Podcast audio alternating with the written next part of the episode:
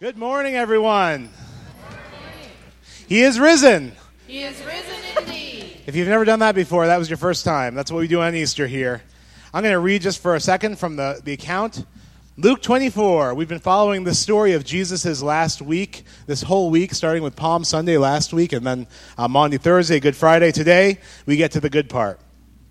On the first day of the week, very early in the morning, the women took the spices they had prepared and went to the tomb where Christ was laid. They found the stone rolled away from the tomb, but when they entered, they did not find the body of the Lord Jesus. While they were wondering about this, suddenly two men in clothes that gleamed like lightning stood beside them. In their fright, the women bowed down with their faces to the ground, but the men said to them, Why do you look for the living among the dead? It's one of the best lines in the Bible right there.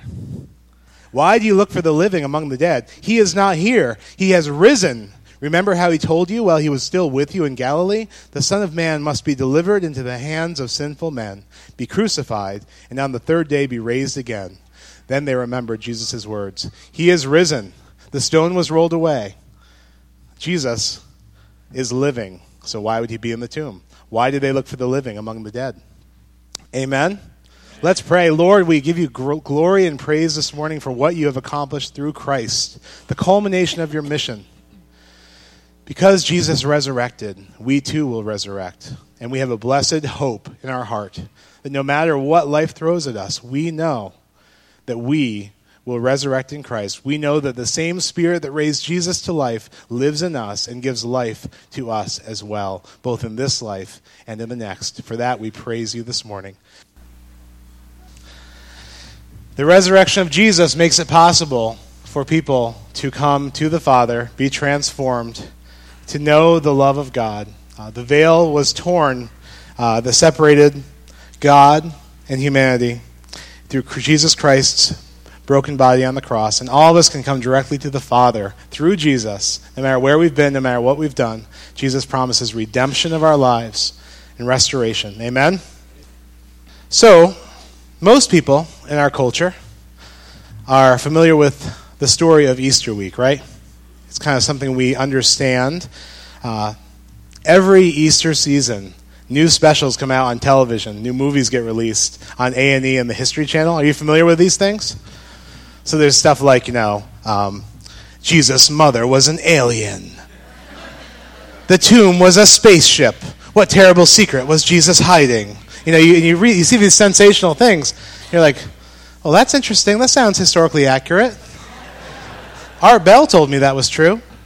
You know, is that guy that's on late night on NPR? Yeah. Or, yeah, no, WGY used to be. Uh, we hear stories, uh, you know, the shocking truth that the church has kept hidden for generations. Jesus had 45 wives and 450 children. How is it that some of them are still alive? And why has the church been hiding his terrible secret this week on the History Channel? You're like, it must be true. It's on the television. It must be true. I'll never forget, around 2003, I was working in warehousing as a forklift operator. And uh, my, my, co- my coworkers all knew I was a believer in, in the Lord. And uh, I had been a Christian for a couple years at that point, and or a few years. And um, the Da Vinci Code movie came out, and my, my coworkers were like, "See Detweiler? You see, this whole Jesus thing is kind of sketchy. There was, he might have been married to Mary and had these kids, and the Catholic Church has been hiding them and all this stuff." And I was like, "Guys, Dan Brown said it was a work of fiction on the inside of the cover." Like, this is a fictional work, but people are just dying to have the story of Jesus uh, not be true, I suppose. So there's all kinds of interesting stuff that comes out. On, on, the more positive side, there's some cool stuff that comes out about Jesus, too. I just bought this at Walmart, and uh, it's National Geographic, the story of Jesus, and it talks about the historicity of Jesus' life and uses different sources. Uh, and, it really is quite uh, amazing. It was a reminder to me that outside of the Bible, there's so much amazing historical data that has been kind of put together uh, from other sources, secular, non religious sources, uh, people that are respected as scholars and historians of Jesus' day. uh, who wrote about Jesus and, and the events around his, his life. So, very interesting stuff. We all have kind of this understanding of the Jesus story. How on Palm Sunday, we, we talked about it last week, Jesus rode into Jerusalem on a colt. How one of Jesus' closest friends, his disciples, betrayed Jesus, Judas, with a kiss. And Jesus was taken into custody. And he was taken into custody by, and, and, and eventually put to death by a kind of a deadly cocktail of religious and political forces of the day the Roman government and the, and the religious leaders of the day, which were, which were enjoying their place of power in society and wanted to hold on to that place of power. And so they said, We don't want Jesus around either. So they worked together. The religious and the political forces worked together to put Jesus to death. And that was what happened. We're familiar with that. We're familiar about how Jesus rose from the dead after three days in the grave. We talked about that this morning with the kids. We've heard this story, and we've also uh, heard that a person can be forgiven of their sins by looking to Jesus' sacrifice on the cross in their place. These are things that are common understandings that we've heard about. So today, I want to look at what this story actually means for us, for, for any human being that's ever lived or will live. What does this story that we know so well in our, in our consciousness, what does it mean for us? So we're going to be looking at Romans 8, 1 to 4. If you like, you can turn your Bible to that. I'll put it on the screen as well. Or you can turn off your Angry Birds or Twitter feed and pull it up on your iPad or iPhone. If you have a Surface tablet, you can play Angry Birds while reading the Bible. You can multitask. But you, sh- you probably shouldn't. It's probably not good for your soul, you know. Could be very confusing. So we're going to read in Romans 8 1 through 4. And before, before reading Scripture, I always like to pray because the Scripture is God breathed and is useful for teaching, correcting, training, and all righteousness pointing people to Jesus. It's very useful. Uh, but the Spirit of God, the Holy Spirit that's living and active in the world, is needed to have understanding and have that text be illuminated. So I always like to invite the Holy Spirit of Christ to reveal truth to us. Please join me. Heavenly Father, we give you praise uh, for the events that we are celebrating today. I pray that uh, today we will have a deeper understanding of what, what you did for us on that cross and your resurrection by the Spirit, what that means for us today. So open our eyes, open our hearts, open our lives, and let us hear the invitation. For those who are near, for those who, are, who feel far away, the invitation is the same draw near to me. Draw near to me. In Jesus' name, amen. Let's read this together. Therefore, there is now no condemnation for those who are in Christ Jesus, because through Christ Jesus, the law of the Spirit who gives life has set you free from the law of sin and death. For what the law was powerless to do, because it was weakened by the flesh, God did by sending his own Son in the likeness of sinful flesh to be a sin offering. And so he condemned sin in the flesh, in order that the righteous requirement of the law might be fully met in us who do not live according to the flesh, but according to the Spirit.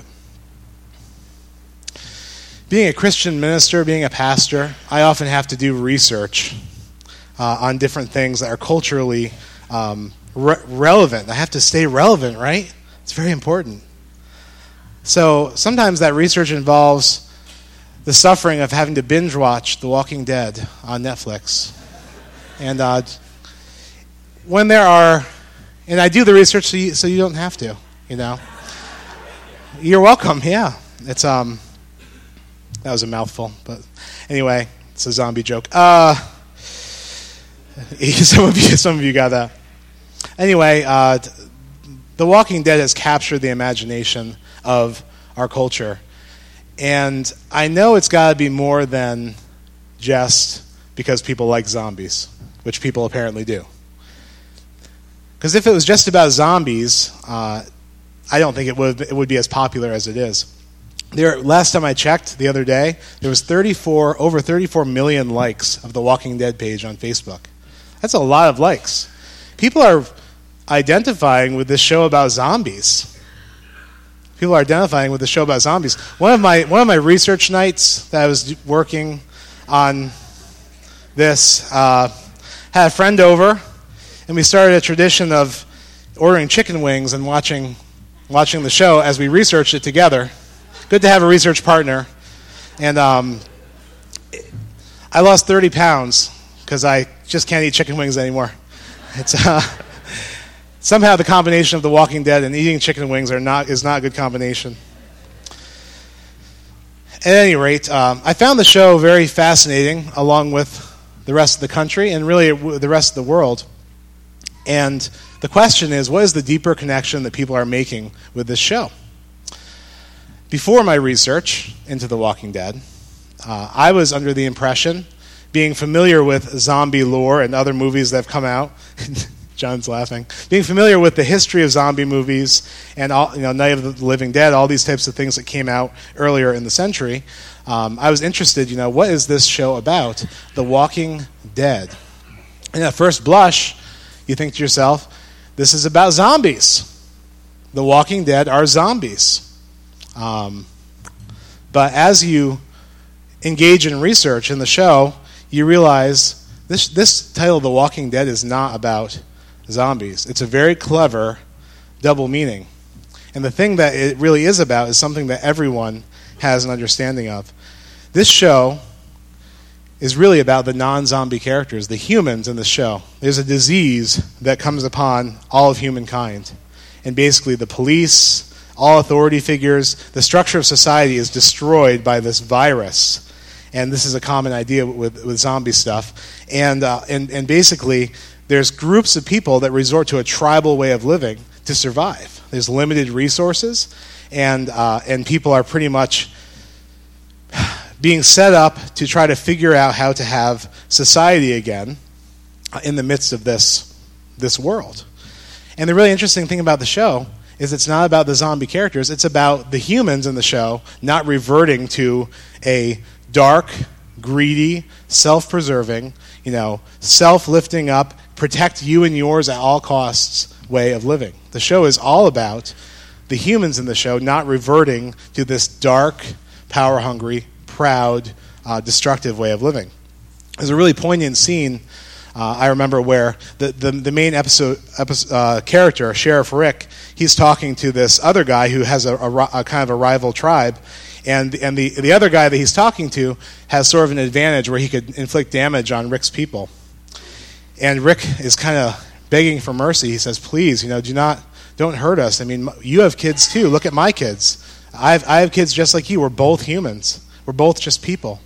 And, and, and this other guy says to him, "Yeah, but your kids aren't my kids." He, he starts, you know, inflicting damage on, on Rick's people. Uh, there's this thing that we all identify with in that show, where there's an impulse inside every person, every person, towards this dark, self preserving, selfish, proud, at all costs, I will preserve myself and others uh, thing that we kind of can identify with. So the question I have when I, when, I, when I watch this show is Is this a realistic image of humanity? If something were to happen where authority, society fell apart, everything was going, going downhill, there was no structure in place. People lost their comfortability. There was limited resources. Would people revert to this protect yourself and your people at all costs kind of way of living, even to the point of killing other people so that your family can live? Would we revert to that? What do you think? Has this happened in history? About the same time I was researching The Walking Dead tirelessly, um, I never gets old. I was I watched a uh, documentary on North Korea. It's uh, remarkable. That's just one one case study. Can you think of others? There's a lot to think about. I think we'd have to say that it's true that this walking dead thing that everyone's identifying with, it's a part of us. It's a part of us. It's not when we're comfortable, when things are going well, when we have our house and the doors are locked and we have all the money and resources we need, we, we kind of live in a, in a nice way. But just take those things away and see what happens. Our natural bent is towards being the walking dead, being self preserving, uh, self, self, self, proud, protecting us and our own at all costs. And that is what Paul is talking about in our passage today. It's the law of sin and death. The law of sin and death. A law is a principle like gravity. So when I step off of the stage, which direction do I go? I go down. That's a law of gravity. If I was in outer space, there's another law in effect called zero gravity, so I'd step off of the, the step, and let me try this, and you just float across. I can't do it. Because we're in gravity. I'm being governed by a law. The Easter story, the cross of Christ, and the resurrection is all about how God opened the way for all of humanity to go from one governing law or principle into another one entirely. The law of sin and death to the law of the Spirit of life. So this passage is literally about a change of laws in your life. It's a really interesting thing, going from death to life. Let's look at this text a little further. Reading from verse 1. Romans 8, 1 to 2. There is now no condemnation for those who are in Christ Jesus. Because through Christ Jesus, the law of the Spirit who gives life has set you free from the law of sin and death. The passage starts out by saying there's no condemnation for those who are in Christ Jesus. And if your perspective is that sin is not terribly serious and that God won't judge sin, this statement probably doesn't really impact you very much. Um, but if you do believe in the severity of humanity's sin and death problem, the walking dead problem, then certainly this is quite a, a, a impactful statement for you. And we all agree there's a sin and death problem, right? This is a powerful statement if you believe in the severity of both personal and societal kind of sin. There is no condemnation for those who are in Christ Jesus, is what this passage is saying. Jail is miserable. It's a miserable place, and I think, I think it might be that way on purpose. They, they feed you nasty stuff, mostly like composite soy, soy protein, isn't that right? It's not very pleasant. You're not able to call anyone freely on the telephone. Everything is kind of governed by the group. You know, this is a really difficult um, thing to go through. Think about what it's like to serve that term and then be released. All the parole stuff, it's gone. There's no one breathing down your neck. You can live your life, you can make your own decisions. It's overwhelming to get back out in some ways, but it's awesome. There is no condemnation for those who are in Christ Jesus, is what this passage is saying. What this is saying is, you had this debt of sin and death. You had the walking dead in your heart, and you participated in the walking death. Everyone has sinned and fallen short of the glory of God. But thanks be to God through Jesus Christ, there is no condemnation for those who are in Christ Jesus. There's no condemnation. You're free. You are released, and they say, here's your duffel bag and run. But more than that, uh, more than that, God doesn't just set us free from, from, the, from the prison. He also, he fills us, he, train, he, he changes our whole trajectory of life. The Holy Spirit of God, the, the law of the Spirit who gives life, this is referring to the Holy Spirit of Christ. If you read any stories about Jesus in the Bible, when he wasn't rebuking the religious people who were condemning others and, uh, and power hungry themselves, when he wasn't uh, talking against those kinds of things, he was talking to sinners and hanging out with sinners like you and me. And he was gentle. He was firm. He said, This needs to change, but he was loving and he was gentle. And he hung out with people that society said, You shouldn't be seen with that person. Jesus hung out with those people. He had a gentle, loving, kind spirit. And that same gentle, loving, kind spirit that is in Christ has been given to us. The Spirit who gives life, that's the Holy Spirit of Jesus, Jesus' Spirit. It's, it's, not only have we received freedom and, and have the condemnation taken away from us, but the Spirit of God has been put on us. And it is as if a, a breeze just begins to blow over your life. You, you start walking and living differently. Whereas once you were kind of on a trajectory to death, and you kind of made decisions based on self, sin, pride. I don't need God. I don't need Jesus. I'm a good person on my own. Whereas you had that, this gentle, when you, when you surrender your life to Christ, when you turn to Jesus and look to his sacrifice for your salvation, a gentle wind begins to blow over your life. And, and it just it changes you in your inner being. The spirit that gives life sets you free from the law of sin and death. No longer spiraling down, but now with, through the power of the Spirit, you start moving, moving towards life. And that life that you receive, it's not just about where you go when you die, it's about the life that we live now. And the life that you receive from Jesus is a life that has future implications. That's why I like to say about the resurrection.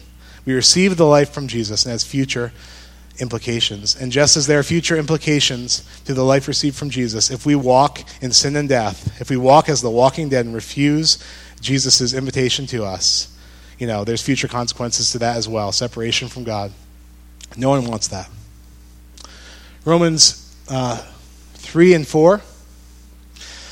For what the law was powerless to do, because it was weakened by the flesh, God did by sending his own Son in the likeness of sinful flesh to be a sin offering. And so he condemned sin in the flesh, in order that the righteous requirement of the law may be fully met in us, who do not live according to the flesh, but according to the Spirit. You see that two different ways of life according to the flesh, according to the Spirit. God is just, we see in this. God has a law that has been violated in this world. The law that we've broken, it leads to death, both in this life and in the life to come. And God knows that we are powerless to do anything about it. We are helpless. You see here, the law was powerless. It was weakened by our flesh, by our sin and death problem, by our walking dead problem. The, the, you can hear the right thing to do, but you can't do it. This is the dilemma that we had. We could hear the right things, but we couldn't do them because we were moving towards death at all times. God knew that we were helpless. We were dead in our sins, is what the Bible says. But that wasn't the end of the story for God. The Bible teaches that God is love. That's something that you could really, if you if you studied the whole Bible, God even calls says, "I am love." That's my name. I am love. And the Bible does teach that God is merciful. In the Old and New Testaments, it teaches that God is merciful. A lot of people talk about the God of wrath in the Old Testament and the God of grace in the New Testament. God is merciful throughout the Bible if you'll take, take some time to read it in context and see what's going on. He's, he's loving and he's merciful. And another thing, a third thing that you'll see in the Bible is that God has always wanted a people for himself. God has always wanted a people for himself. So you see that God had a problem. God is loving, he's merciful, but he's also just. He has this law that he has created that, that leads to life. And he desires a people for himself. But the people that he desires for himself are going down the, the walking dead path. So, what did God do? God came to earth in Jesus. That's what, that's what this story is about, about Jesus. It isn't that God said, okay, I'll send Jesus and he'll take my punishment for sin. Jesus was God. You understand that? Jesus was God. I, am very fond of calling Jesus God's second self because God wasn't taking out his wrath on someone else like a whipping boy. That wasn't what God was doing in Christ. God took the full wrath for humanity's sin and death problem on himself because God is loving and God is merciful and God wants a people for himself, and those people are helpless to save themselves. So God said, I want people so badly that I will fulfill my own law's requirements in myself you see, in this, he sent his son, he, God's second self, Jesus, in the likeness of, of us, of you and me, to be a sin offering. And so he condemned sin in himself, so that the righteous requirements of his law could be met in us who do not live according to the flesh, but according to the Spirit. This is an amazing thing that God did. God took all of that justified wrath on himself in Jesus, so that when we look to Jesus, uh, we have the righteous requirements of the law fully met through him. Isn't that awesome? There's no condemnation for us any longer who are in Christ Jesus. There's no condemnation. Because through Jesus, the law of the Spirit of life has set us free from the law of sin and death. For what the law was powerless to do, God did by sending his Son in the likeness of sinful flesh to be a sin offering. And he condemned sin in the flesh so that we might meet the righteous requirement of his law, so that we could be a people for God, a people that belong to him. I love it where, it says in 2 Corinthians 5:21. And again, this is such a this is such a solid teaching from the Bible. I want you to be confident in this. 2 Corinthians 5:21. God made him who had who had no sin to be sin for us, so that we might become the righteousness of God. How cool is that? Jesus had no sin. He looked like you and me. He didn't there was nothing in, in his appearance that would set him apart from anyone in this room. God made him, this normal man, Jesus, who was God in the flesh, to be sin for us so that we could become the righteousness of God. We couldn't do it on our own. God gave it to us as a gift. Romans 10 9 and 10. If you declare with your mouth, Jesus is Lord, and believe in your heart that God raised him from the dead, you will be saved. What about the part about uh, all the stuff we have to do to earn that salvation? Must be the wrong version of the Bible. Or maybe that's the same as every version of the Bible. If you declare with your mouth Jesus is Lord and believe in your heart God raised him from the dead, you will be saved. This is an amazing thing. There's no condemnation for those who are in Christ Jesus. It's so cool. For it is with your heart that you believe and are justified, and it's with your mouth that you profess your faith and are saved. And all who call on the name of the Lord are saved. Not because they're good enough, smart enough, and gosh darn it, people like them, but because God has paid it all. He's made the whole way through himself because of his love and his mercy. Uh, Jesus, the Messiah, uh, Messiah means representative. This is a really interesting thing. Messiah means representative. Jesus came as representative of all humanity. And he represented all of us and took all of our collective sin and our walking dead problem on himself and he died, and it was condemned in him so that we might live. God didn't come down as an activist holding a sign with big block letters that say, Down with sin and death, down with sin and death, someone take care of this, someone take care of this. Jesus came down uh, as someone who has completely um, represented us. He's taken, he's, he's taken it on himself. He has identified with us. He's sat in the trenches of sin with us. He's taken it on himself. It's an amazing thing. He represented us, Jesus. I love this verse uh, in Romans 8 31 to 32. If God is for us, who can be against us? He who did not spare his own son, but gave him up for us all, how will he not also, along with him, graciously give us all things? That's solidarity right there. God has shown solidarity with us as people. God conquered, He cornered and conquered the sin and death problem and the weight of the world's sin was put on Jesus. He, he was condemned, and he died on the cross, and that was something that the authorities thought was their decision. But this was God's plan all along that Jesus' life would be given so that he could become for us the righteousness of God, so that we could live in a new way according to the Spirit of life and not in the old way of sin and death, the walking dead. So I'm going to invite the worship team up. This morning, we're, we're just going to reflect on the love of God for all humankind that caused him to sacrifice his very self for us, so that the righteous requirements of God's law could be met in us. God is the picture of self giving love. God is whatever the opposite of the walking dead is. God is the walking life. And all that God has asked of us is that we look to Him in simple faith and receive the gift that He's given us, that we might become a people for God, that we might live in a different way a very popular uh, political candidate who's on the news quite a bit these days. Let, I'm not going to say any names, but he was asked. He was asked, um, when you sin, you know, do you confess it to God? Someone who says they're a Christian, you know. And he said, and I quote, Believe me, when I, if I do something wrong, I just try to make it right. I don't bring God into that picture. So, is that the spirit that we have? Well, some of us do have that spirit. I feel like a good end to that quote would have been Let me tell you, I've got the best people working on the sin and death problem. It's not going to be a problem. Let me tell you, believe me. Believe me, sin and death is not going to be a problem. Believe me, sin, and death is a big problem. And there's only one solution. And you know what? God wants us to bring him into it.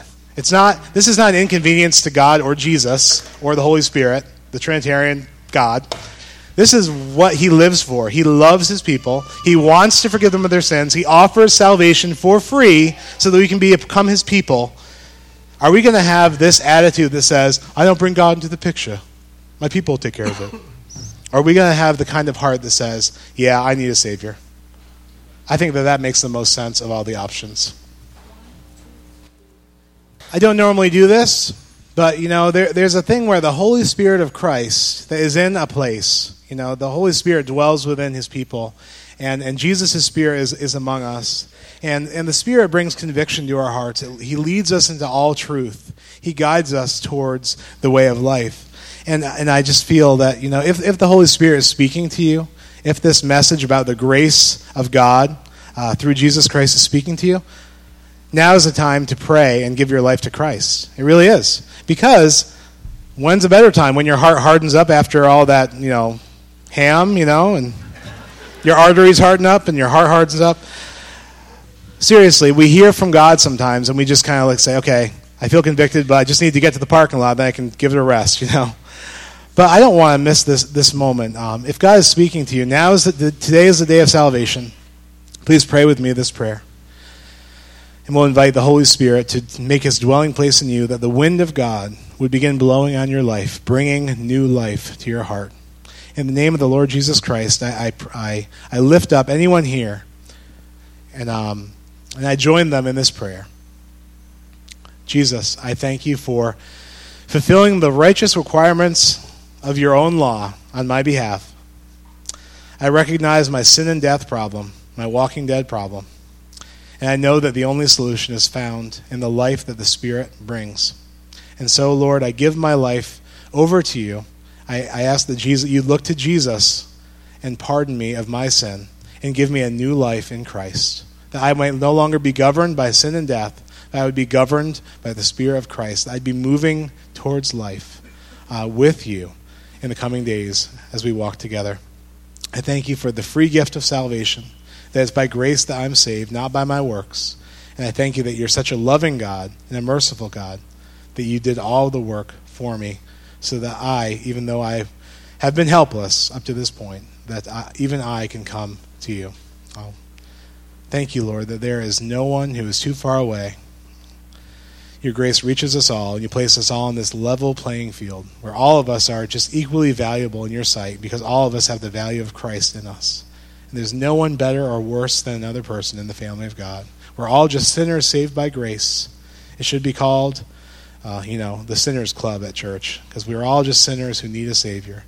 And, uh, and we rely on you. We love you. We love walking with you in humility. Um, be at work in all of our lives, Jesus, as we leave this place and bless the Easter celebration of each family. Let it be a special day to commemorate Jesus and to enjoy the warmth and the love of the families you've blessed us with. Lord, I, I, thank you for my church family. These are my flesh and blood in this church. I love them, Lord. I thank you that I get to be their pastor. I thank you for them. Pray all this in Jesus' name. Amen. Your kids have a couple more minutes in their classes, so give them five minutes to finish up their lessons. Grab some, there's lots of donut holes out there. There's like 4,000 of them. Grab one and roll it to a friend. I'm so glad you joined us. God bless.